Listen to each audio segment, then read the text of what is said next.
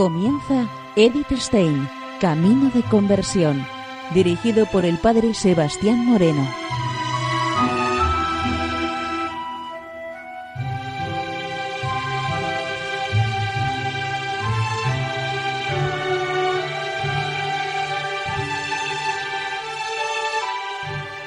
Muy buenos días, Nord de Dios.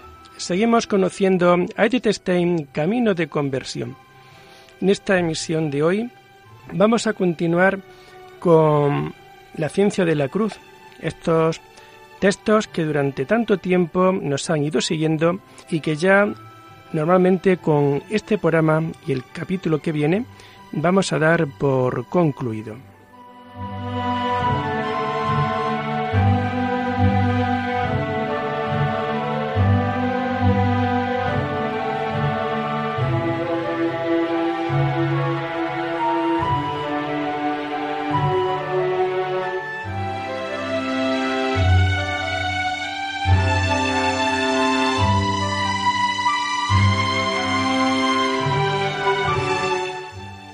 Nos comenta Eddie Stein lo siguiente. En el capítulo de Madrid se opuso con toda firmeza el provincial, fiel a su principio, que los que por las leyes de caridad y justicia no saben decir lo que conviene, por miedo de no enojar al superior, tengan la orden por perdida. Por eso le fueron quitados todos los cargos y con ello todo poder para ayudar con intervenciones externas. Se llegó incluso a atacar su honor personal y tener un pretexto para poder echarlo de la orden. Él conservó la más perfecta paz del alma. Ahora se demostraba lo auténtico que era cuando hizo la petición de padecer y ser despreciado por amor al Señor, que no eran palabras vacías, cuando escribió que Cristo realizó su mayor obra cuando colgaba de la cruz.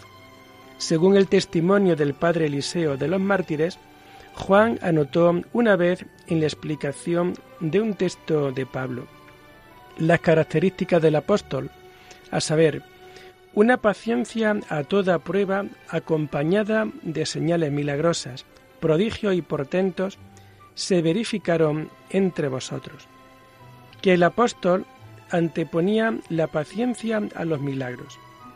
De modo que la paciencia es más cierta señal del varón apostólico que el resucitar muertos.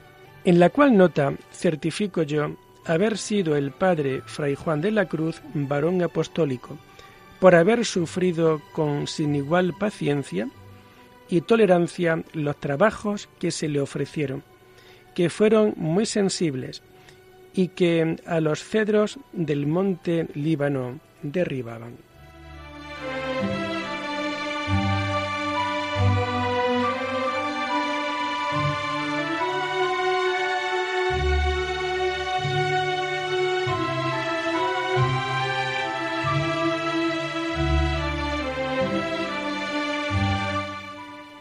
Las cartas escritas desde el capítulo de Madrid, después de que le quitaron todos los cargos, dan una idea clara del estado de su alma. A la Madre Ana de Jesús le escribe el 6 de julio de 1591.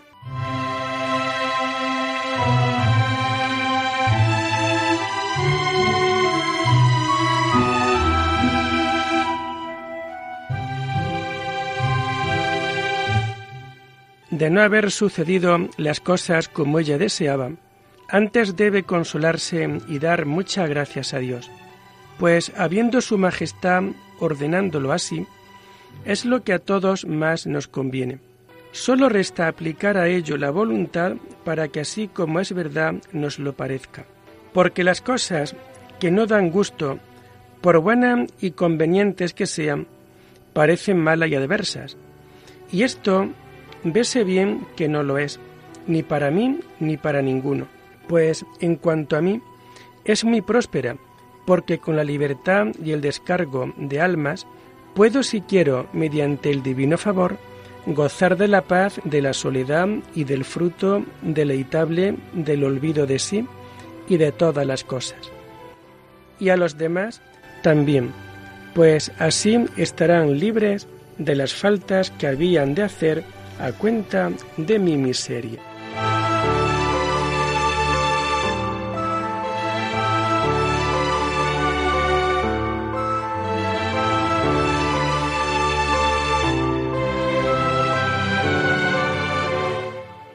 Al mismo tiempo se dirigió a María de la Encarnación, la hija de la Madre Ana, que entonces era priora de Segovia, con la petición, de lo que a mí toca, hija, no le dé pena, que ninguna a mí me da. De lo que tengo muy grande es de que se eche la culpa a quien no la tiene, porque estas cosas no las hacen los hombres sino Dios, que sabe lo que nos conviene y las ordena para nuestro bien. No piense otra cosa sino que todo lo ordena Dios, y a donde no hay amor, ponga amor y sacará amor.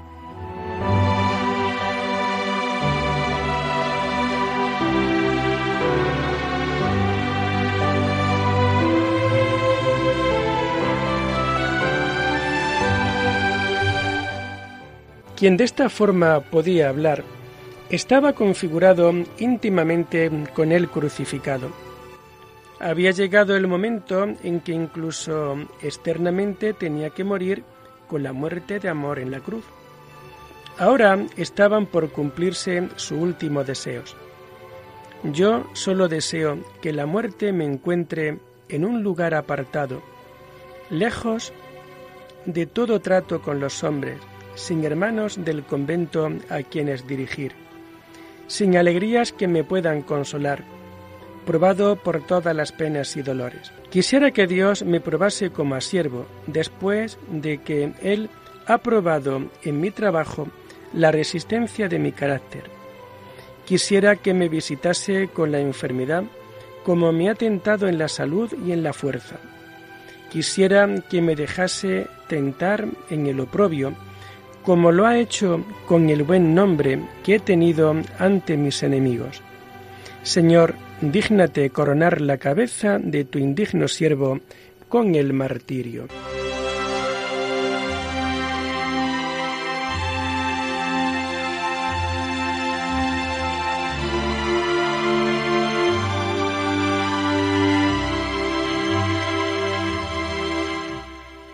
En el capítulo de Madrid se le asignó como residencia el desierto de la Peñuela.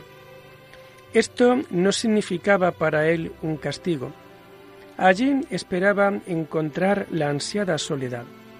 A pesar de todo, no se debe pensar que las discusiones y decisiones de Madrid no le hubieran afectado y conmovido en su interior. En el camino de Madrid a la Peñuela llegó con el padre Elías de San Martín, a las cuatro de la mañana a Toledo. Juntos celebraron y se cerraron en la celda. Sin comer nada permanecieron juntos hasta adentrada la noche. Después declaró Juan ante todos que continuaba muy consolado y que la gracia que Dios le había concedido en este día le era fortaleza para llevar cualquier sufrimiento. ¿No era esta una noche de Gesemaní en la que Dios le envió un ángel consolador? Todas las duras penitencias de su vida, todas las persecuciones, incluso la cárcel de Toledo, y el trato bronco del prior de Úbeda, así piensa el padre Silverio, no son más que sombras de dolor en comparación con lo que le preparaba la creación de la famosa consulta Humanamente hablando, la obra de su vida quedaba destruida tras de sí cuando se dirigía a la Peñuela, como el Salvador cuando se dejó atar y llevar desde el huerto de los olivos hasta Jerusalén.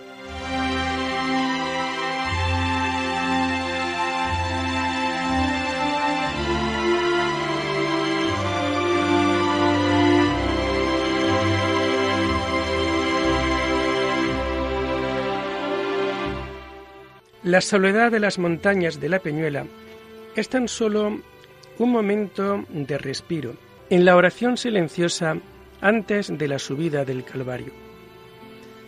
Por otra parte, no le dejan estar del todo solo. Los religiosos se sienten felices de tener entre ellos al padre de la Reforma. El prior le suplica que tome la dirección espiritual de todos. En la recreación está con ellos, pero se nota que hasta la hora de la recreación estaba sumido en oración. Ya antes de despuntar el día, va a la huerta, se arrodilla junto a los sauces a orilla del riachuelo y permanece en oración, hasta que el sol caliente le advierta que es la hora del santo sacrificio. Después de celebrar, se retira a su celda y allí consagra todo el tiempo a la oración, cuando no le llaman las obligaciones de la vida común. Algunas veces se va a una ermita y allí se queda como estasiado en Dios. Un testigo declara también que durante este tiempo se ocupó a ratos de la redacción de libros espirituales. Lo que quiere decir con esto no lo sabemos. Los grandes tratados conocidos ya los había terminado antes. Las peñas le resultaban grata compañía. No os maravilléis si hablo con ellas, decía. Tengo menos que confesar que cuanto me hallo entre hombres. Lo que le llegaba del mundo era muy apropiado como para destruir el recogimiento y la tranquilidad. El padre Juan Evangelista le refirió epistolarmente los abusos que el padre Diego Evangelista se había permitido en los monasterios de las Carmelitas de Andalucía para arrancar a las religiosas acusaciones contra el santo. Por entonces, la hermana Agustina de San José, en Granada, quemó una gran colección de cartas del santo.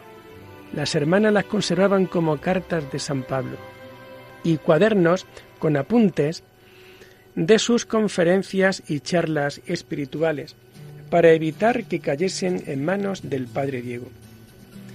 Nicolás Doria, ante las quejas que le llegaban, declaró que el visitador no tenía ninguna encomienda para actuar así pero de hecho no lo castigó. Era su amigo confidente y lo siguió siendo Juan. Era su amigo confidente y lo siguió siendo. Juan había reprendido con rigor a Diego porque permanecía largos meses fuera del convento para predicar. Ahora quería aprovechar la oportunidad para vengarse. Unos meses más tarde, después de la muerte del santo, declaró, si no hubiera muerto, se le habría quitado el hábito o expulsado de la orden. Algunos hijos fieles del padre de la Reforma ya lo habían temido. Juan de Santa Ana se lo había escrito. Recibió esta respuesta. Hijo, no le dé pena eso, porque el hábito no me lo pueden quitar sino por incorregible e inobediente. Y yo estoy muy aparejado para enmendarme de todo lo que hubiere errado y para obedecer en cualquier penitencia que me dieren. Y a Juan Evangelista le escribió que estaba muy lejos de padecer con todas estas cosas, sino que le servían de enseñanza para el amor de Dios y de los prójimos.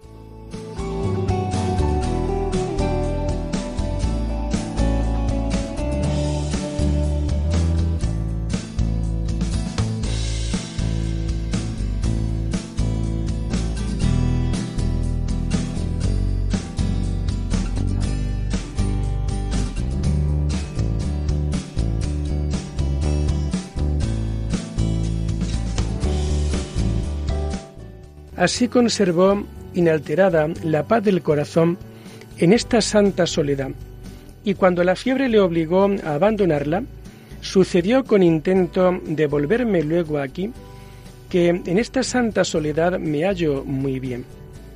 Así como no había elegido su residencia antes del traslado a la Peñuela, sino que lo aceptó en santa obediencia, así también quisiera él ahora que determinaran el lugar donde buscar curación. Se le deja la elección entre Baeza y Úbeda. Baeza es el colegio fundado por él y donde fue el primer rector. Allí está como prior uno de los fieles hijos, el padre Ángel de la Presentación y le espera con todo amor. Pero a la cabeza de la nueva fundación de Úbeda está el padre Francisco Crisóstomo, quien de parecida manera a Diego Evangelista se había convertido en enemigo. En él es lógico que elija Úbeda, porque el convento existe desde hace no mucho y es pobre, y porque él es desconocido en esta ciudad y espera con más comodidad y merecimientos padecer los trabajos de la enfermedad. El día 22 de septiembre de 1591 montó en un asno que un amigo puso a su disposición para el último viaje de su vida. Es un auténtico camino de sufrimiento. Desde hacía varios días no ha podido comer nada y apenas si puede sostenerse en la debilidad en la montura. Y su pierna enferma le dolía como si se la cortaran. Ahí estaba la causa de su enfermedad. Primero se le había hinchado y luego se le habían abierto cinco llagas purulentas. Estas le dieron al santo ocasión para esta mm, oración. Muchas gracias os doy, Señor mío Jesucristo, que las cinco llagas de vuestra majestad tuvo en pies, manos y costados, me las ha querido dar vuestra majestad en este solo pie. ¿Dónde merecí yo tan grande merced? Y a pesar de los dolores tan grandes, no se quejaba, sino que lo llevaba todo con gran paciencia. Ahora, en este estado, tiene que montar durante siete millas por camino de montaña. Avanza muy lentamente. Habla de Dios con el hermano que le acompaña. Cuando ya había caminado tres leguas, le propone el compañero una parada a orillas del Guadalimar. A la sombra de este puente puede descansar un rato vuestra paternidad. La alegría de ver el agua le abrirá el apetito y podrá comer alguna cosa. A gusto descansaré porque lo necesito, pero en cuanto a comer de todas las cosas que Dios ha criado, solo comeré uno espárrago si los hubiera. El hermano le ayuda a apearse y a sentarse en el suelo. Entonces se dan cuenta de que sobre una piedra había un manojo de espárragos, atados con una cuerda, como para el mercado. El hermano cree que es un milagro, pero Juan no quiere oír nada de eso. Le mandó buscar al propietario y como no aparecía nadie, tuvo que dejar un cuarto sobre la piedra como indemnización. Aún un par de horas y llegan a su destino. El prior recibe al enfermo terminal y le indica la celda más pobre y pequeña. El médico licenciado Ambrosio de Villarreal, examina las heridas, diagnostica erisipela y una fuerte acumulación de pus. Se hace necesaria una dolorosa intervención. El cirujano quiere encontrar el origen del mal y deja al desnudo huesos y nervios desde el talón hasta la mitad de la pantorrilla.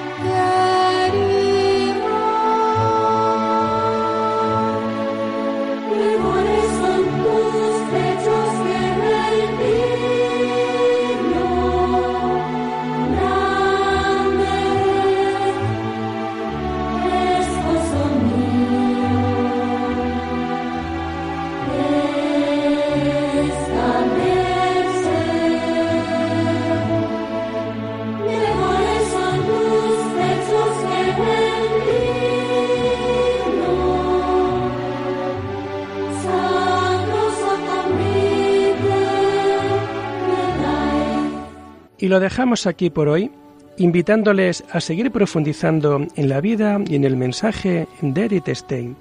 Hasta la próxima semana. Muy buenos días en el Señor.